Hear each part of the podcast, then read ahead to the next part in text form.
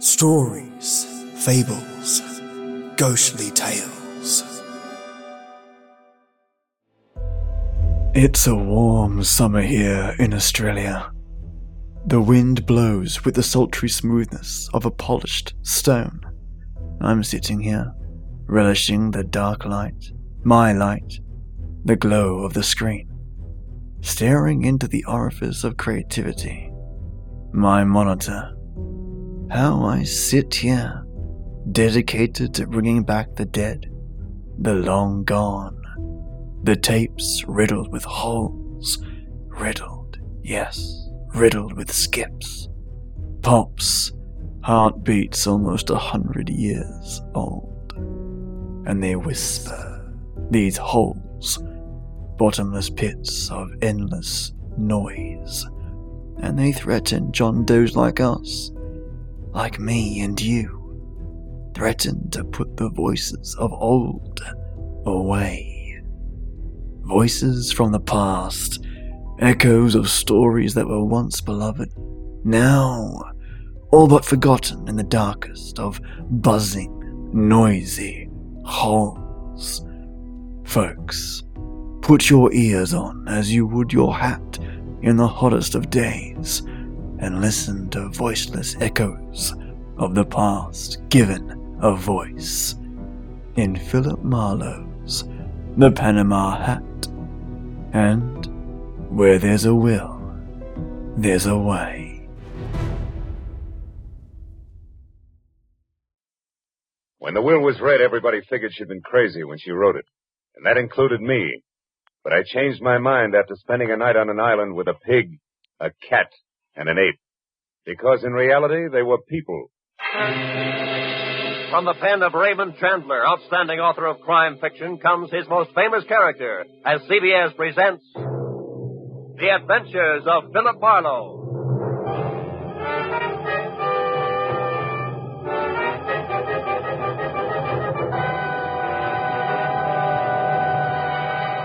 And now, with Gerald Mohr starred as Philip Marlowe, we bring you tonight's unusual story, Where There's a Will.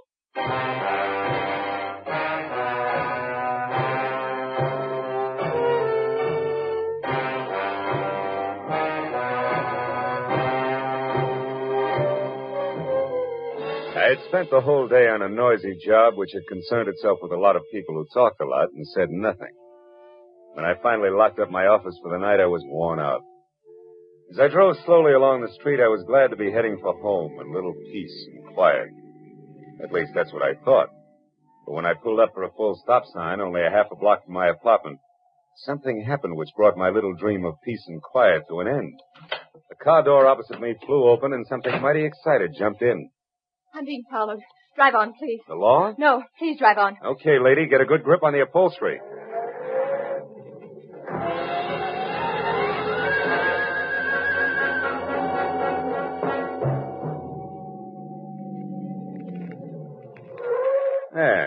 Ought to do it. Now, what's the...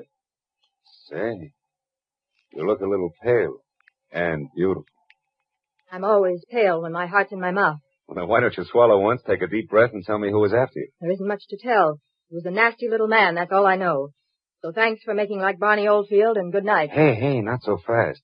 it's impolite to hitch and run. Look, mister, right now I'm up to my earrings in trouble, and that leaves very little time for small talk with strangers. Even nice ones. Well, in that case, the name is Philip Marlowe, which takes care of the stranger part, and I'm a private detective, which makes trouble my business. Where do we go from there? No place. Three hundred thousand dollars worth of hidden bonds, a screwy old lady, and a sculptor with a red beard are too much for any one-man police force, Mr. Marlowe. So again, good night. Before I could say anything, she was out and gone.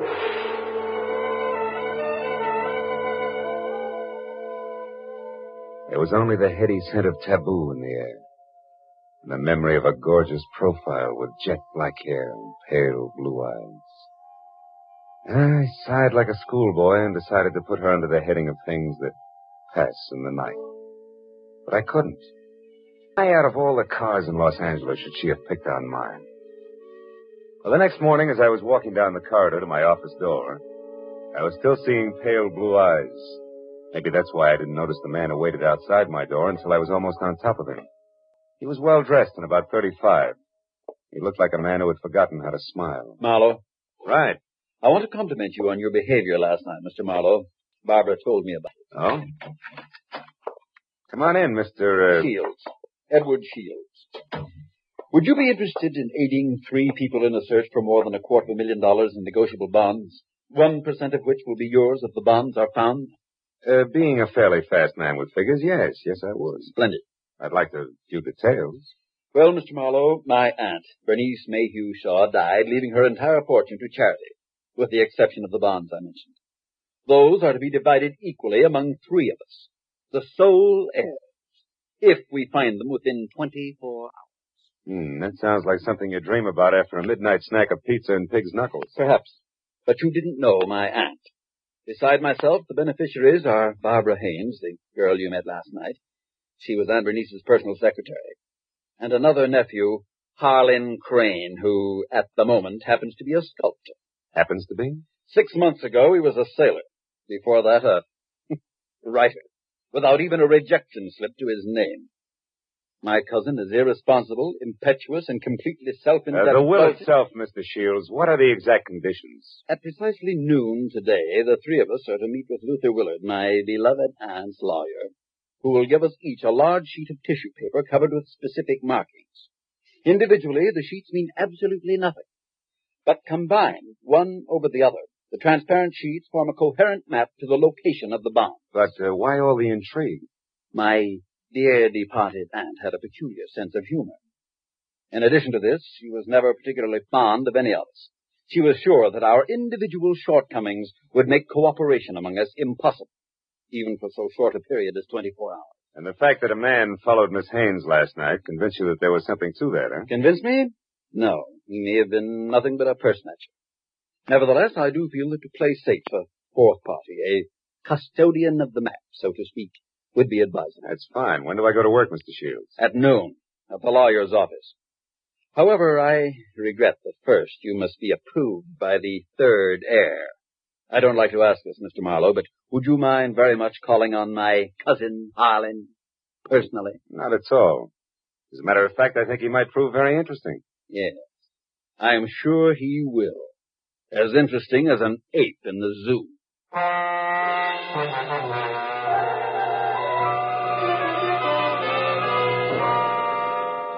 felt like saying, look, Shields, I'm not as gullible as I look. But then I thought a client's a client, and I decided to play along. Harlan Crane, six foot, red-bearded giant, talked as he worked, wielding a ten-pound sculptor's mallet like it was an 18th century quill. I'll be frank with you, Marlowe. Money isn't everything to me and never has been. Over a hundred thousand dollars will buy a lot of marble. Half the state of Vermont, I'd say. But come to the point, Mr. Crane. Do I get your seal of approval? Oh, I imagine you'll be all right.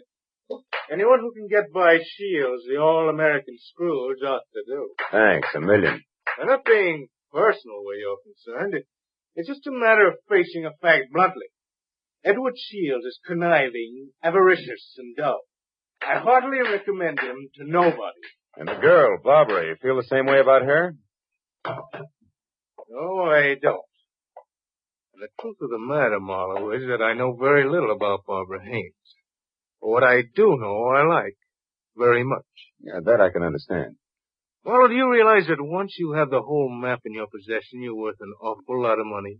Of course I do. The whole map, I have a market value of exactly $300,000. That's right, fellow. Three hundred thousand dollars, dead or alive.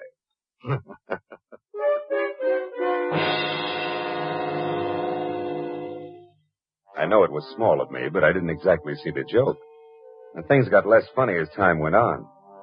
Later, as me and my trio got off the elevator at the lawyer's office, old Luther Willard, Aunt Bernice's attorney, was waiting for us, so excited he could hardly talk. I, I've been held up. What? Yes. A little man. He wanted the map. Little man, dark complexion? Yes, yes. Had a scar on the side of his neck. Are the maps all right? Hmm? The maps? Oh, yes, yes, they're all right. Now, wait a minute, wait a minute, everybody. Give him a chance. Mr. Willard, tell us exactly what happened. Uh, this is Mr. Marlowe. We told you about him, Mr. Willard. Uh, of course, yes, yes. Uh, come into my office. Uh, You see, I was putting some papers into my safe when this little man stepped up behind me and demanded the maps. Were, were they in the safe? No, no, thank heavens. Uh, make yourselves comfortable. The please. maps, Mr. Willard, where are they now? Well, right here, where they were all the time. Here under the blotter on my desk. Clever of me, wasn't it? Wax seals still intact. I'll take all three of them right now, Mr. Willard. That is, if there are no objections. all right, then I guess we can be on our way. Hold on, Mr. Marlowe. There are still two things you people must know. First, in the event the bonds are not recovered within the 24 hours, I am instructed to open another sealed envelope, which I'm happy to report is kept in my bank vault. That envelope contains a complete and simplified map and is to be turned over to a designated charity.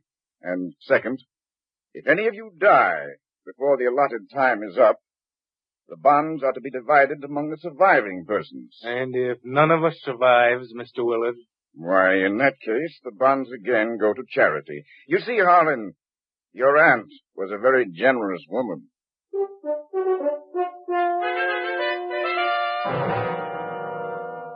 After arranging to meet with the three heirs at Shields' place later that afternoon, I headed for the nice and public public library, where I figured I'd be able to examine the maps in safety.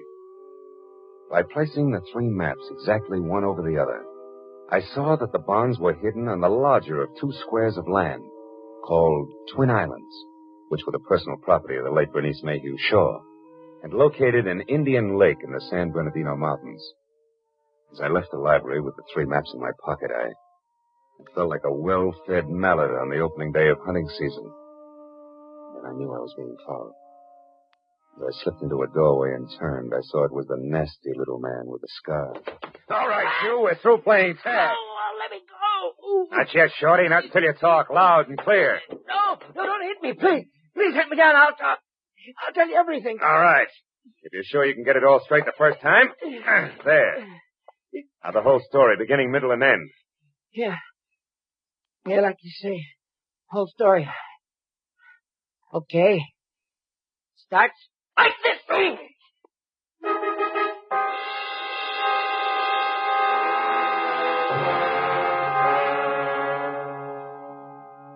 By the time I figured out that it had been the sawed-off end of a broomstick that had slammed my stomach up against my backbone, the little man was out of sight. Another five minutes went by before I quit calling myself sucker and I started to think straight. Nearest public locker was in the Santa Fe Trailways bus depot in Cahuenga. I went up there and deposited two-thirds of the map for safekeeping until we were ready to leave for Indian Lake. And I found a telephone, and a half a dozen calls later, I knew that a caretaker named Jumbo was the sole inhabitant of Twin Islands. And my last call was to him. I wanted some kind of a welcoming committee ready for us. When I left the phone booth, it was only one o'clock. So I returned to my apartment where I figured I'd rest until three, when we were all to meet at Shields' place. That was my second mistake. Because the moment I closed my apartment door, I was positive I wasn't going to get much rest. I had an unannounced visitor. Yeah, you look surprised, Mr. Marlowe. I am.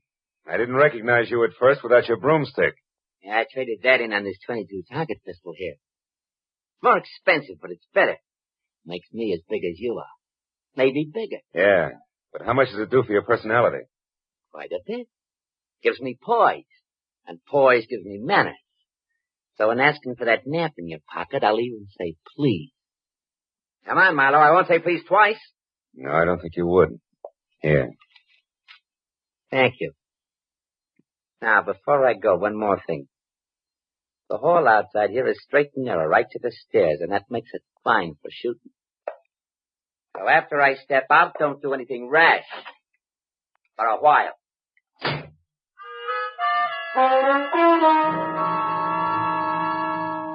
So, loving life as I do, I didn't do anything rash for a while. In fact, I could have whipped up a nice seven-minute frosting before I moved at all. And I phoned the three heirs to get together at my apartment.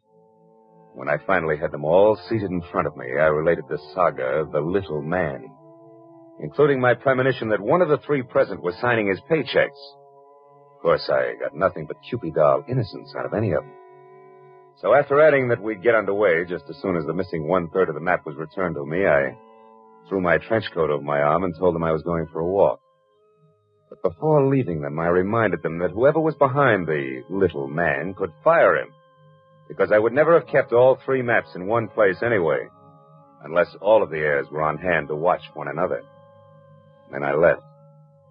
I hadn't walked more than a half a block up Franklin when I stopped at the sound of Barbara running after me. Phil, I'm scared. Harlan and Shields are acting like a couple of wild men, calling each other every name under the sun. What'd you expect? Chit chat about the weather? I quit acting like a bobby soxer within squealing distance of Sinatra and try a cigarette. It'll calm your. What is it, Phil? Why are you smiling like that? What's wrong? Nothing's wrong, Barbara. Nothing. it's just that I found this in the pocket of my trench coat when I went for my cigarettes. It's the map. That's right. The missing third. It's back already.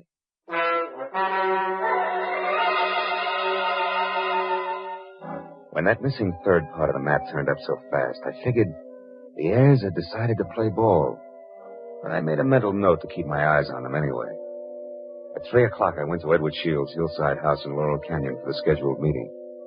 Shields wasn't home yet, but Cousin Harlan was there, admiring the view. Barbara showed up a few minutes later in a convertible, and Shields arrived last by cab. It finally began to look as though we might actually start out all together. Well, I see we all arrived, safe and sound. Yeah. Disappointed? Only by your clumsy attempts at humor, Harlan. Stop it, boys. Let's get started. Phil, have you looked at the map? Where are we going? To Indian Lake. It's a four-hour drive, so if you're all ready, I suggest we get started. Very well. I'll go up to the garage and get the car. So Aunt Bernice hid the bonds in a roost at Twin Islands, eh? Well, well, well. Nobody seemed surprised at the location Aunt Bernice had chosen to hide her bonds. And Harlan, Barbara, and I stood on the front porch watching Shields as he climbed the very steep driveway to his garage in the car. But Barbara got more of my attention than Shields. Ah, she made a mighty dreamy picture. And she leaned casually back against the rail of the porch. She wasn't aware that I was watching her. And I suddenly saw her go tense, her eyes filled with fear, and I quickly turned to follow her stare. Shields' car was going at a rapid clip down the steep driveway. I still couldn't figure out Barbara's concern, and then she started screaming. The car's out of control. The car was headed for the edge of a cliff. His brakes are out. You go over. The tree. The tree stopped him. Shields, are you hurt? No, no, I'm all right. The, the brakes, I, I tried to stop him. He them. hadn't hit that tree. Should have gone over the edge. Let's have a look at those brakes, Shields. Well, no wonder. What is it? Brake line's broken. Every drop of fluid drained out. I might have been killed. No might about it, Shields. We stood there for a while, all looking at one another, but nothing was said. Brake lines rarely snap accidentally. I remembered that Harlan had been at Shields' house early, and the car had been in the garage, and Barbara. Well, I had to admit that she actually had anticipated the car going out of control.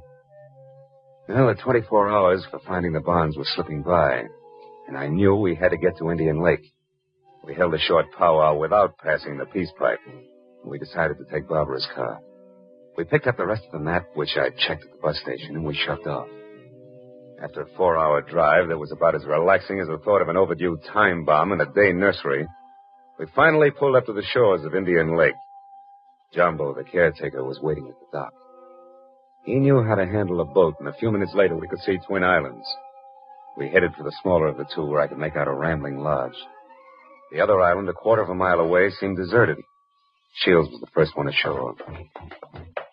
Here, Barbara, let me help you. Run along, boy. I'll help Barbara. Thanks, Harlan. Well, Marlowe, what now? Well, first we go up to the house.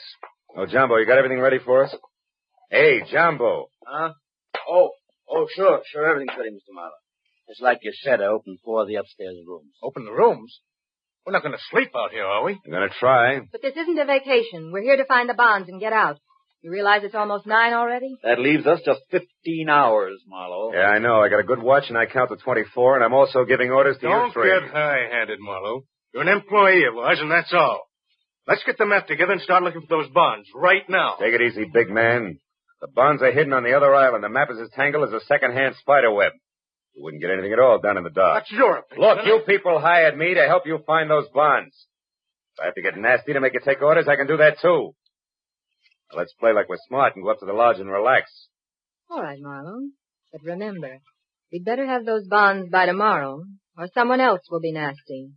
Very nasty. And I mean me. What? You too?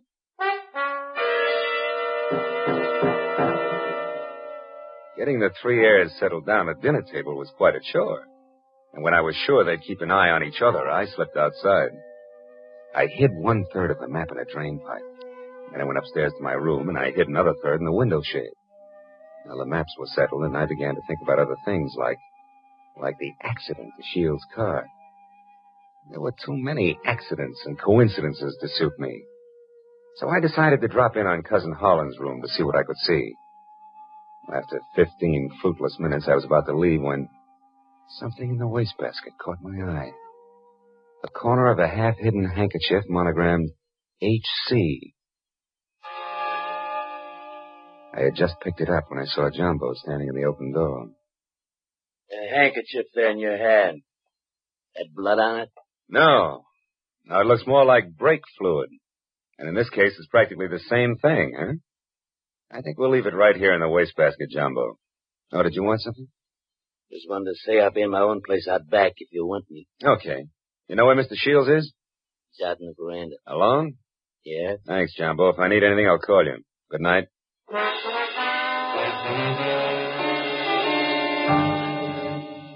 Shields, Oh. Oh, it's you, Marlowe. What's wrong? you sound like a man expecting trouble. I was nearly killed in my car this afternoon, and I don't think that was the end of it. Yeah, and don't stand too close to high windows. Thank you. It's comforting to know that I am not alone in my suspicions. Maybe, uh, how are you betting? On the beauty or the beast? Don't be absurd. I hope someday to marry Barbara. Yeah? Well, a guy might be beating your time right now with a sculptor's mallet. You may be naive, Mr. Marlowe, but Barbara isn't. I saw them just a moment ago walking down to the boathouse. Harlan's galloping after her like a half-baked idiot, as usual. But if Miss Haynes prefers me, what can he do about it? There was an answer for that, but it seemed a little obvious under the circumstances. Well, a few minutes later, Shields went inside, and I made a beeline for the boathouse to water down a certain hot-headed sculptor named Harlan. When I got within earshot, I knew I'd be as welcome as whooping cough at a glassblower's convention. So I stopped and listened. Barbara, darling, I'm falling in love with you. You know that, don't you? Let me hold you close.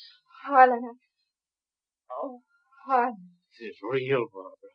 For the first time in my life, I'm truly in love.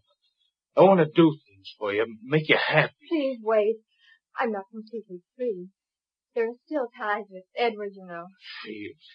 That fat, stingy Babbitt. He's no man for you.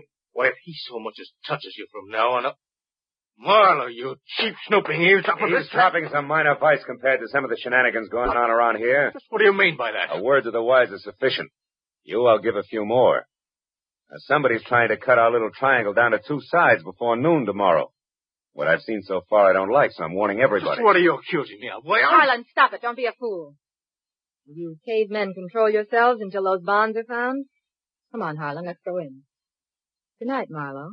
Don't get your head caught in any transoms.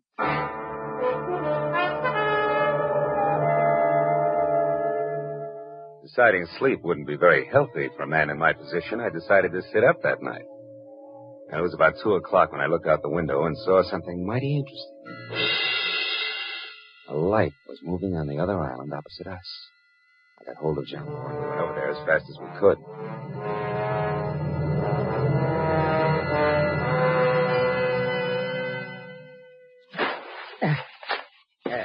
Yeah, there we're beach. That light's dead ahead, Mr. Marlowe. Looks to me like it's up on the picnic shelter. Yeah, I'll see you later, Jumbo.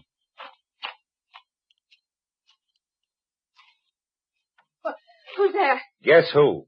Oh, Marlowe. I didn't hear you come up. The wind's too strong, I guess. I'm glad to see you. Spooky here all alone. Oh, sure, sure. What's the idea? Decide to do a little freelance prospecting? No, that's right. And I had a hunch she hid the bonds here in the base of this table.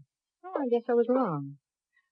Oh, come on, Marlowe. Limber up. You can't blame me for trying. Listen, beautiful, don't flap your eyelashes at me. I can't see anything but double crosses right now. All right, if you've had your fun, let's go back to the lodge, Don't huh? be that way, Phil. Phil, the sun will be coming up in two or three hours. Why not wait for it here with me? Barbara.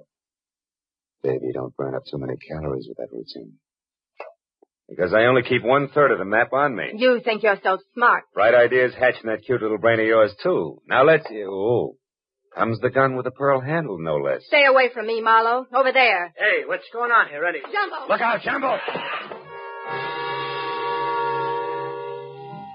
Jumbo stepped into the light and Barbara turned. I made a swipe at her gun hand that knocked pistol, purse, and lamp all over the picnic shelter. I found the gun and gave it to Jumbo.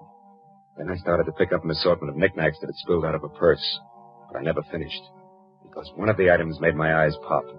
It was the monogrammed handkerchief covered with brake fluid that I'd found in Harlan's room.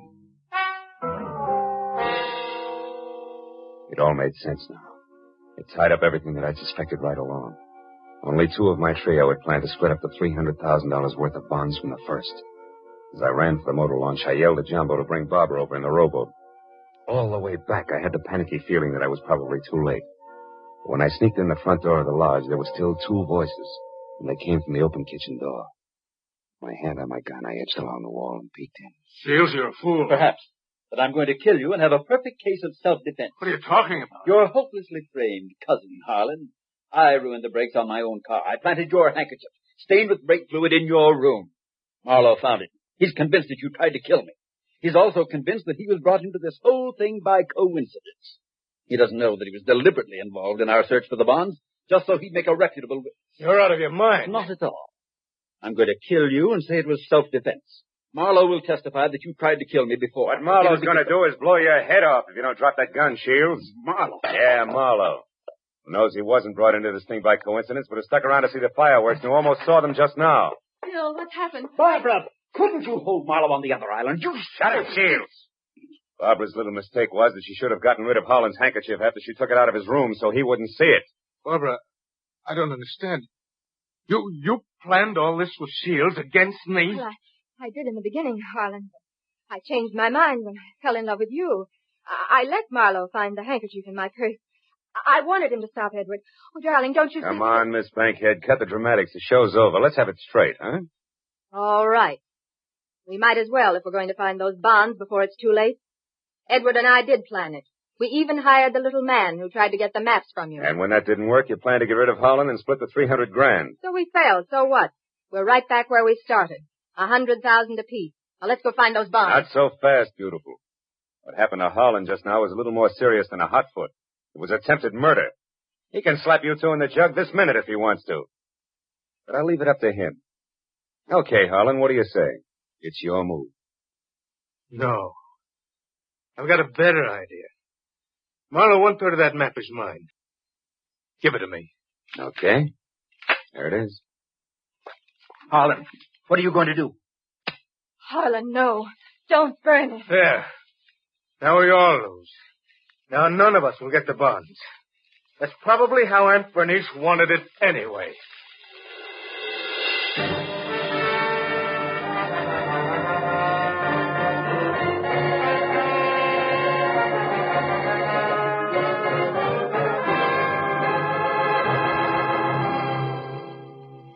It was almost noon. I was standing on the veranda of the lodge, and a scrawny old crow was perched up on the roof. I saw Barbara and Shields quietly pull away in a boat with Jumbo. And I saw Harlan lumbering off to the far end of the island to sulk. And as I watched the three of them, I couldn't help thinking. A pig in a pinstriped suit, an ape with a red beard, and an alley cat in nylon. Yeah. Keep laughing, Aunt Bernice. You were right. Greed, treachery, and rashness don't mix, even for 24 hours. And the 1% of the bonds I was to get? Well, that's my contribution to charity. Who knows? Maybe I can take it off my income tax.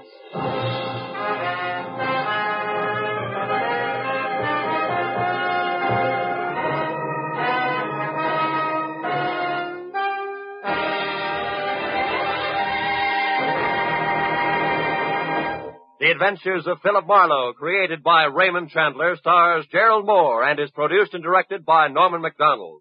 The Panama Hat. I was sitting in my office bombing the ashtray on my desk with paper clips, wondering what kind of a job a private detective gets when clients stop calling completely. I was seesawing between the picture of me as a well-starched huckster and the more comfortable portrait of Marlowe. Author in English tweeds. Man of distinction. And the telephone brought me to a rude awakening. Marlowe speaking. My name is Isabel Gordon, Mr. Marlowe. I must see you at once. My husband Bruce is in terrible danger. Could you possibly meet me in an hour at the Pelican Inn? It's a small roadside place on the way to Malibu. I'll explain everything then. Pelican Inn. One hour, Mrs. Gordon.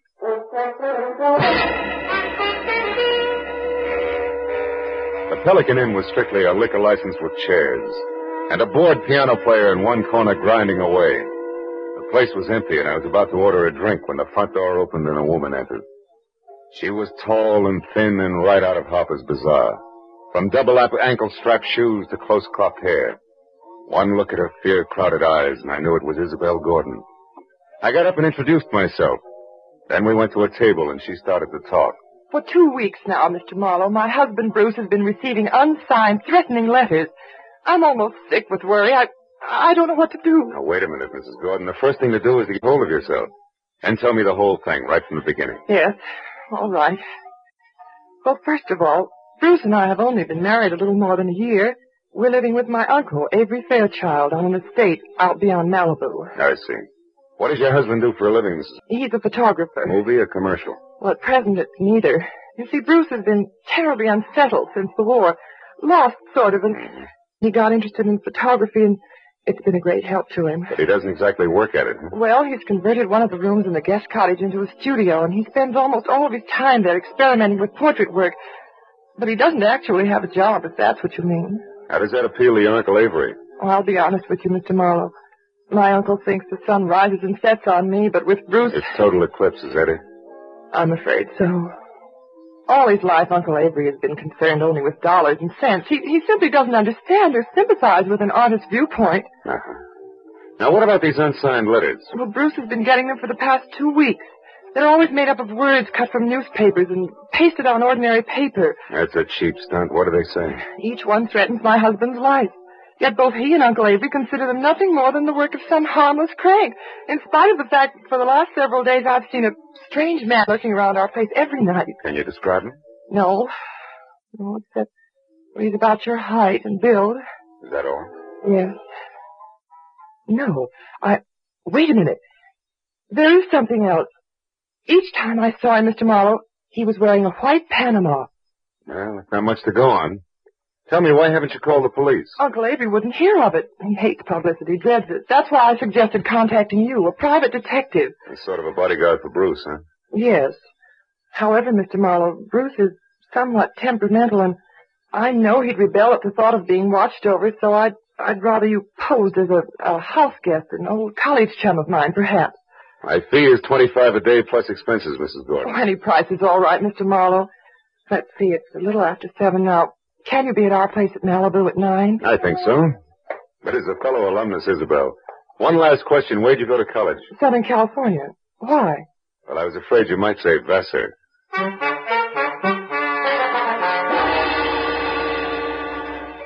After Isabel left, I remembered that I was already on my expense account.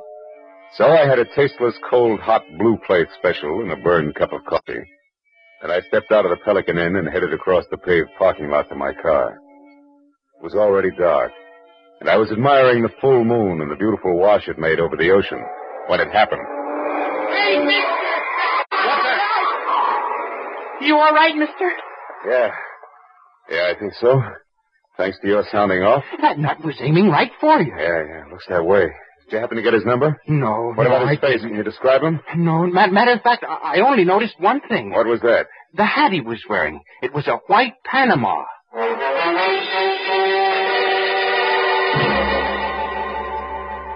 I tried to be broad-minded, but there was no other way to look at it. The gentleman in the white Panama hat definitely meant business. I returned to my apartment in Hollywood where I shaved, showered, and packed. Then I headed for Malibu. At a quarter to nine, I was inside the grounds of the Fairchild estate. Another mile, and I was at the front door. When I entered, Isabel greeted me like I was a keg of brandy around a St. Bernard's neck. Then we waded through an inch-thick carpet to the library where Uncle Avery, fat, bald, and looking like he'd just bitten into an underripe persimmon, was waiting. I wasn't asked to sit down, and I wasn't offered a cigar. Avery Fairchild was not one to waste time. I'm a very rich man, Mr. Marlowe. As such, I'm the target for all kinds of fortune hunters, confidence men, and cranks. In my lifetime, I've been threatened and pestered by a score of crackpots, each one slightly more psychopathic than the last. Never bothered me, and it never will. However, in this case, the approach is a bit different. Meaning you think somebody's trying to get at you through your nephew, huh? Never refer to him as my nephew. My niece's husband, if you please. And don't forget it. Uncle Avery. Isabel, my feelings about your husband are no secret. You're being unfair, Uncle Avery. Just because Bruce is an artist and he... Ah, artist, is he? Why, Isabel, that man's no more an artist than I am a horse jockey. Good evening, everybody. Hello, Bruce. Hello, darling. You were saying something, Uncle Avery? Bruce, um, I want you to meet Philip Marlowe.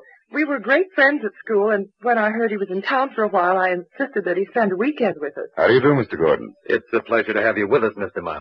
You're very welcome. I do the welcoming around here, Bruce. Mr. Marlowe's had a long trip, and I'm certain he'd like to turn in early. Bruce, darling, he's going to stay in the guest cottage, the room next to your studio. Will you show him there, please? Oh, I'll be glad to. By the way, Isabella, I'm going to work late, so I'll say good night to you now. Good night, dearest. Good night, sweet. Please, please be careful. Yes, Bruce, by all means, be careful. Remember, the true artist belongs to posterity. Or something.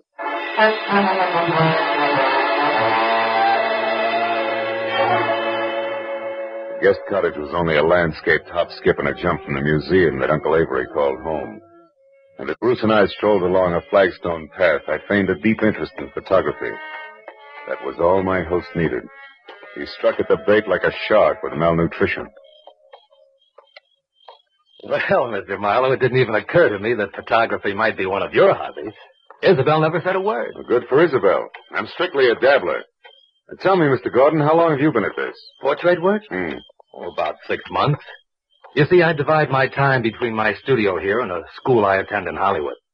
That way I capture both the theory and practical experience at the same time. Now, Well, here we are. Would you like to see the studio? yes, I would. Let me get the light. Well, this is all right, huh? Enlarger, two cameras, dark room. Are these your pictures? Yes. What do you think of them? Uh, I don't know exactly. They're certainly different, huh? They are unusual, aren't they? Yeah. You see, Marlowe, each picture is actually made up of two separate studies which are superimposed. I call it uh, interpretive photography. Uh-huh. Now, uh, uh, this one. A splash of light and a bent pipe cleaner? The sun and the plant shoot. It's called metamorphosis. Oh. Well, what about that one there in the corner? It's a girl's face and uh, clouds, maybe. Mr. Marlowe, you, you'll excuse me, but that picture isn't ready for display yet. I'm sorry, I didn't mean to pry. I thought it was just another interpretive photograph. Well, it's not. That is, it, it isn't finished yet. Now, Mr. Marlowe, I'm afraid I've forgotten what my wife said about your long trip. Shall I show you to your room? Yes, please do, Mr. Gordon.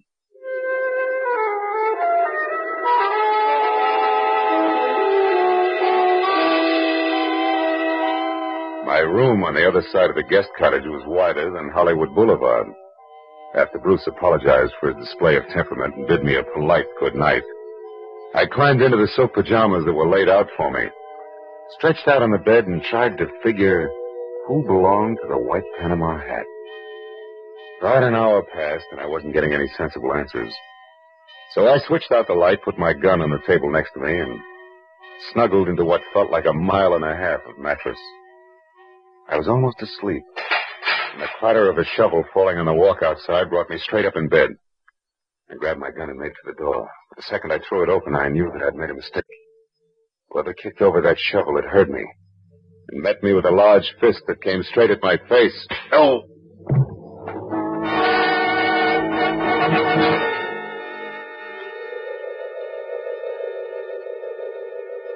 As I came back into the world, I was embarrassed to find myself alone and flat on my back. When I started to get up, I felt like the L.A. Dons, water boy and all, run over my face. My gun was a few feet away, and when I went to pick it up, I stopped short. There was a souvenir from the man with the great big fist. A gold cigarette lighter. It was engraved, to Skipper on his birthday. Putting it in my pocket, I picked up my gun and made for Bruce's studio. He wasn't there. I threw on some clothes and went back to the house and found Isabel in the living room. I was about to give her a biased account of the shortest fight on record when I noticed Uncle Avery quietly entering the house from a side door that led to the garden. What's the matter, Phil? Bruce isn't in the studio anymore. What? Now, Isabel, there's no reason for alarm. Why, Bruce often goes off into the night like this. Called it a search for beauty or some such rot. And what was it you were after just now outside, Mr. Fairchild? I was looking for my niece, Marlowe. Isabel, your cousin John telephoned to say he wouldn't be down this weekend. Oh. I didn't know there were to be other guests. Oh, just my cousin, John Martin, Phil. Not really a guest. He comes down often. Yeah, too often to suit me. Oh, Uncle Avery, please. You know that I'm fond of him. Yes, but I don't know why. He's a chronic gambler and of no use to anyone. Living at the Wilshire Gardens when he can't afford it. Driving expensive cars. Oh, cars. you're too hard on him. Skipper is... Skipper? Uh, yes. Do you know him? Uh, no. No, no, I don't. Well, you're not missing anything, believe me. Oh, I do believe you, Mr. Fairchild. I believe your every word. What? Good night, all.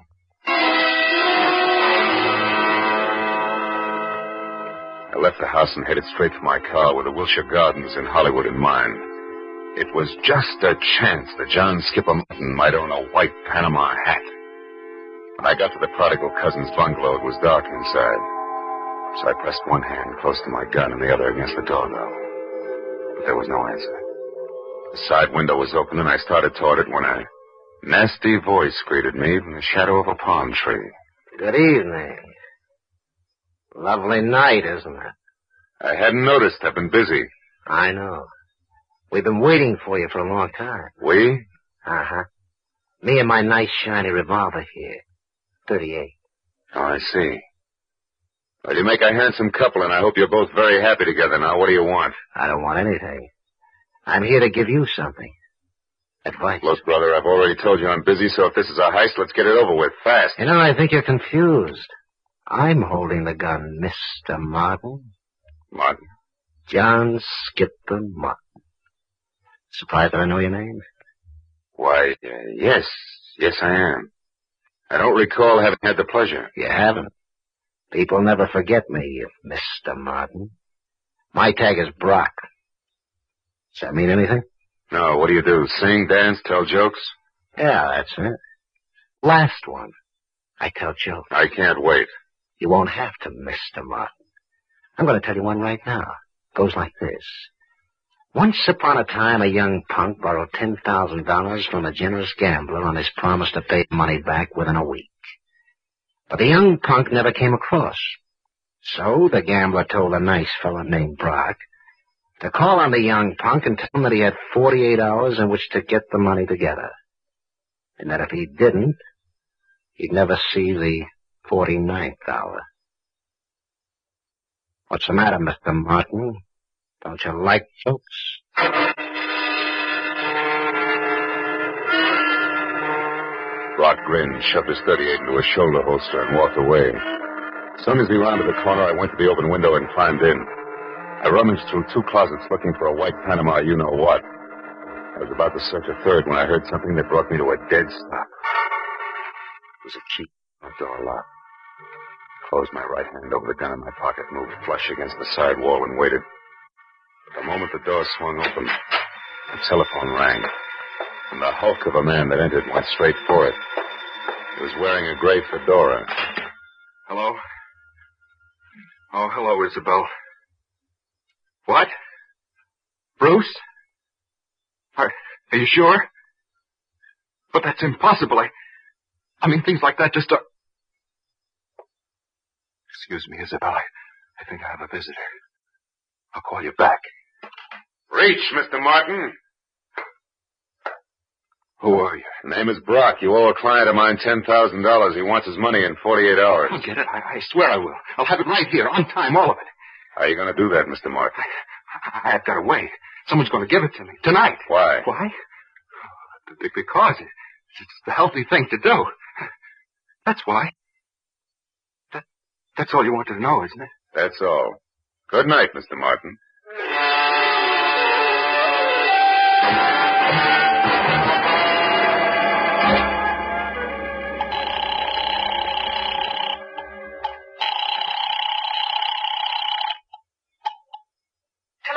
This is Marlowe, Isabel. I'm calling from a drugstore in Hollywood. Has Bruce returned yet? No, and he won't. He's been kidnapped. What's that? And whoever did it wants $50,000 before morning or we'll never see Bruce alive again.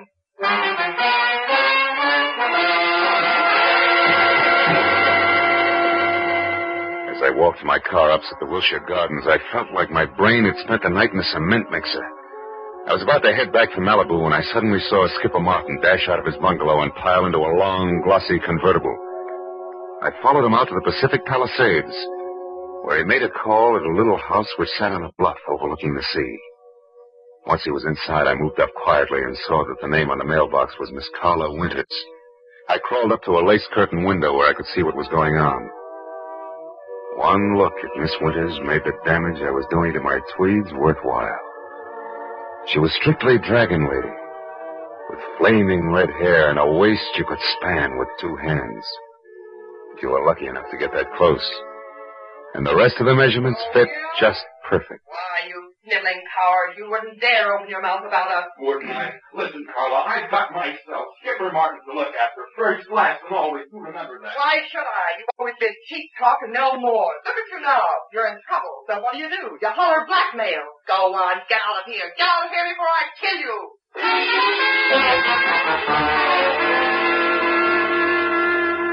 When Skipper slammed the front door, stomped to his car, and roared off, I couldn't figure any reason, legitimate reason, that is, for calling on Carla Winters. So I returned to the Fairchild place. Isabel was somewhere between hysteria and collapse over the fact that she and Bruce had less than $2,000 in their own name. Uncle Avery, of course, was more than reluctant to pay the ransom demanded for the return of a man he'd rather not have returned. But his niece won out. All right, Isabel, I'll give you the money. But understand, I'm doing this for you, not for yes, that no yes, good... Uncle Avery, I understand, but can you get that much cash at this hour? The banks Who said anything about banks? You know I don't like 'em. Money will be in your hands in 30 minutes. In the meantime, tell Mr. Marlowe here what arrangements you've made with your husband's abductors. One minute, Mr. Fairchild. What about the police? The police have already been notified, Mr. Marlowe. They've agreed not to interfere until tomorrow morning. By that time, I suppose we'll have Bruce return to us. To, to us, Uncle Avery? Uh, the mere slip of the tongue, Isabel. I'm only paying for his return. You take over from there. I don't want him.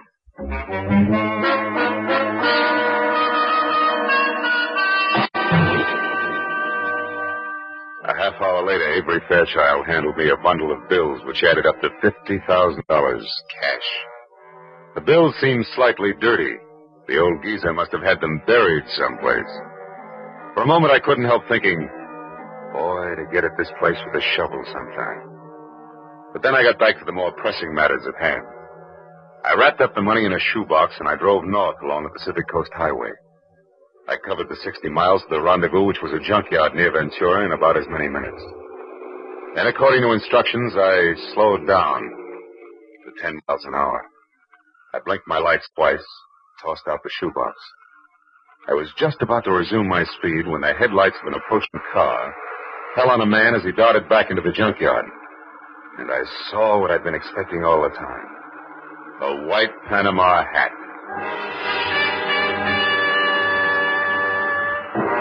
But I was still playing by the rules. So there was only one thing I could do about it. I slammed my foot down on the accelerator and kept it there until I reached the nearest telephone, where I telephoned Skipper Martin at the Wilshire Gardens. It was just possible that he owned two hats. But that little balloon exploded in a hurry.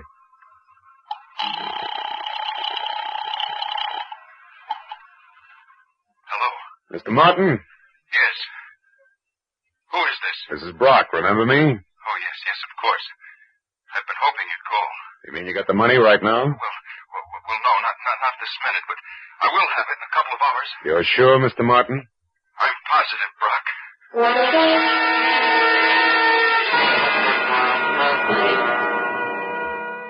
Now only one thing figured. The man in the Panama hat worked for Skipper Martin. It had to be. An hour later, I pulled in at the Fairchild estate. The moment I put my double A over the threshold, I knew that the kidnapper, too, had kept his part of the bargain. Bruce Gordon was back, safe and sound. It happened shortly after you retired, Mr. Marlowe. I was working in my studio when a man wearing a White Panama hat. Yes. But how did you know that, Mr. Marlowe? They're very popular this season, Mr. Gordon. Darling, Mr. Marlowe was a private detective. Huh? But I'll tell you all about that later. Go on with your story. This man was wearing a handkerchief over his face, and he forced me to go along with him at gunpoint. Took me to a car parked in the service driveway and told me to turn around. And I was hit from behind and went out cold. Oh, darling, how terrible. Wasn't pleasant to him. When I came to, I was bound hand and foot, blindfolded and gagged. I had no idea where I was. Oh, but didn't you see anybody before you were released? No, Uncle Abe. Before they let me go, they, they hit me again. Uh. When I came to that time, I was lying on the road out near Ventura, untied. That's about it. I suppose you've told the story to the police already, huh? No, he hasn't, Mr. Marlowe, and what's more, he isn't going to. I'm sorry, but I was forced to lie to you earlier this evening. The police mean reporters, and they mean publicity. And I hate publicity. I'm sure you see my point. I wouldn't make book on that, Mr. Fairchild. Secrets like this only encourage kidnappers. Well, since we no longer see eye to eye, Mr. Marlowe, I'd suggest that we consider your services at an end. I'll have my check at your office in the morning. Good night, sir.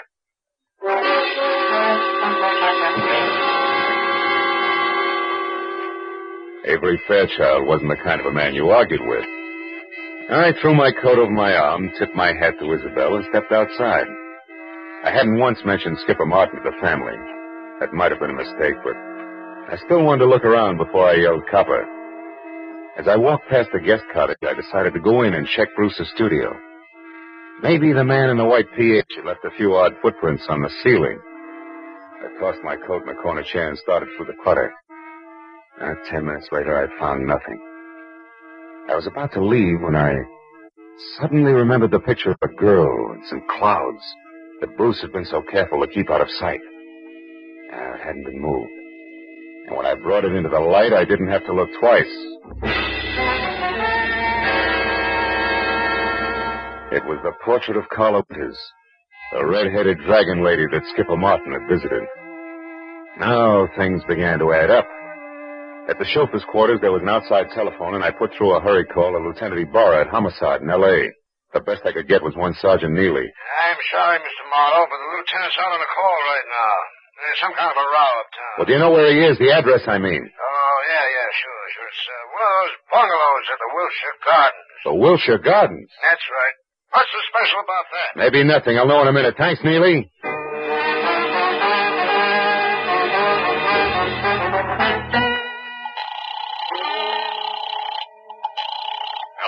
This is Marlowe, Ybarra. What brings you to Skipper Martin's at this late hour? Well, it seems as though some person or persons unknown fired a gun several times a little more than an hour ago. Four shots, to be exact. Well, you think Skipper Martin fired them? No, Marlowe, I'm sure Martin didn't fire them. You see, he stopped them. Personally.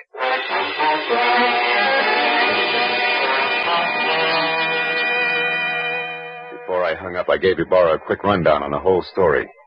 After making me feel like a schoolboy for keeping him in the dark so long, he told me to sit on the Fairchild's front steps until he got there. Well, that gave me a half hour to kill, most of which I spent walking around aimlessly, trying to get something close to four out of two and two. But I couldn't. Finally, I heard Ybarra siren up to the front door. I was about to head for him when the chill in the morning air reminded me that my topcoat was still in Bruce's studio. I went back and got it. When I turned for the door again, I noticed a little slip of paper that had been under the coat fall to the floor. I picked it up. I must have held it for a full minute before I realized what it meant. Just a small slip of paper, and yet it made everything the kidnapping, Carla, the murder fall right into place. When I entered the living room at the house, one glance at Isabel and Bruce told me that she'd already knew about Skipper's death. Only Uncle Avery, who was not one to shed crocodile tears, hadn't changed. Ybarra, of course, was unhappy. Marlowe, we can't run any kind of a police department when every private detective acts like he's the commissioner himself. Why didn't you call me when this business first began to smell? You know better. I'm sorry, Ybarra, and I hate to sound immodest, but I happen to be one of the two men in this room who can name Bruce Gordon's kidnapper and Skipper Martin's killer. You know what you're saying, Marlowe? I think so. The man in the white Panama hat who kidnapped Bruce Gordon, Lieutenant, is Bruce Gordon himself. In other words, Bruce Gordon kidnapped Bruce Gordon. No. What? You're out of your mind, Marlowe. Am I? Would you still say that, Gordon, if we paid a call to Carla Winters and asked her to hand over the $50,000 of so-called ransom money she's holding for you, too? Or would you prefer... Gordon, stop The window, he barked!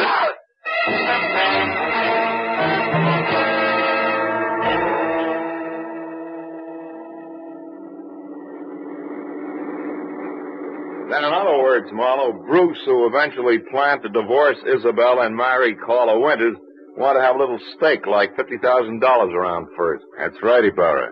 But Skipper Martin knew about Bruce and Carla's plans to marry later, and he tried to blackmail them to pay off his gambling debts. That's why he came to Bruce's cottage on the sly.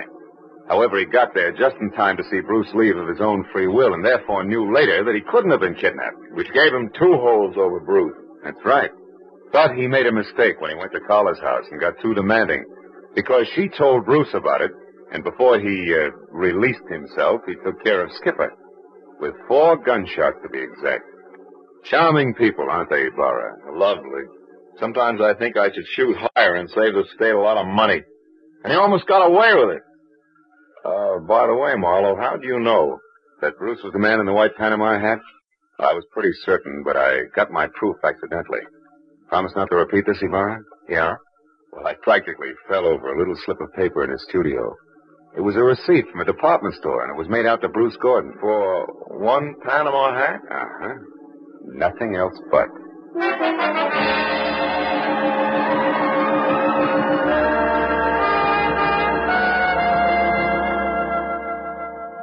When I finally got back to my place on Franklin Avenue, the sun was already up.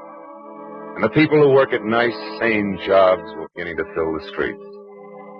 I'd been on the go for a steady 24 hours, so I could think of nothing but my bed.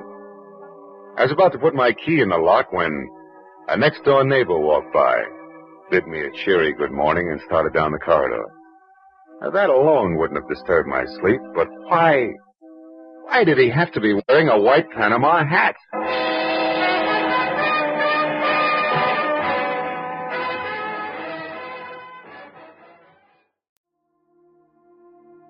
Well, listeners, two episodes for you today. That's right. Because you lovelies are worth it.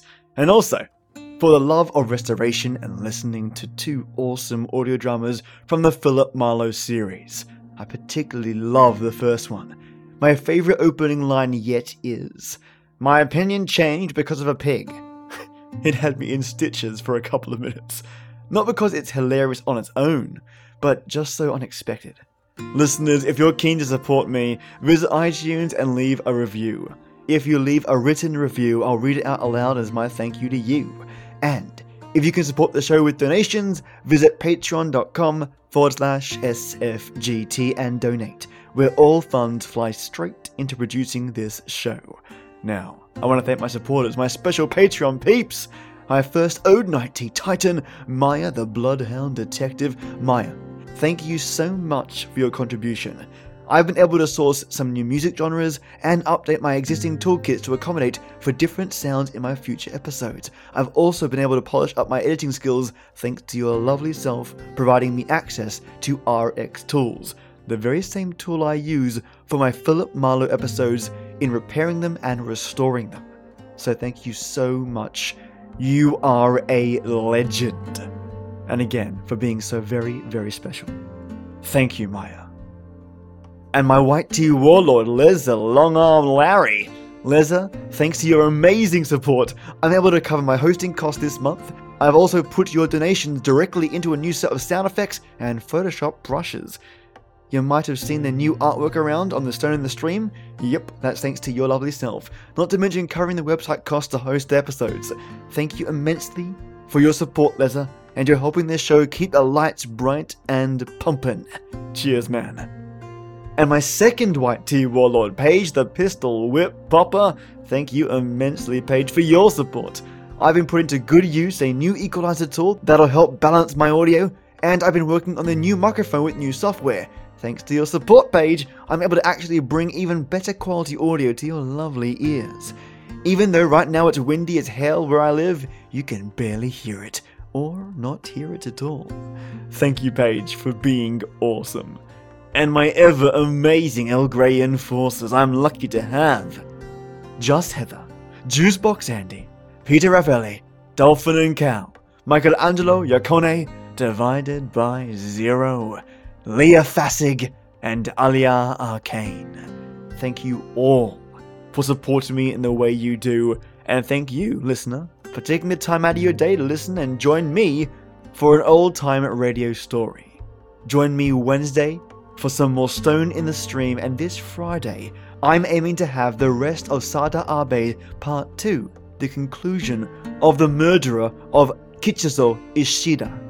Thanks for listening, mates, and as always, till next we meet.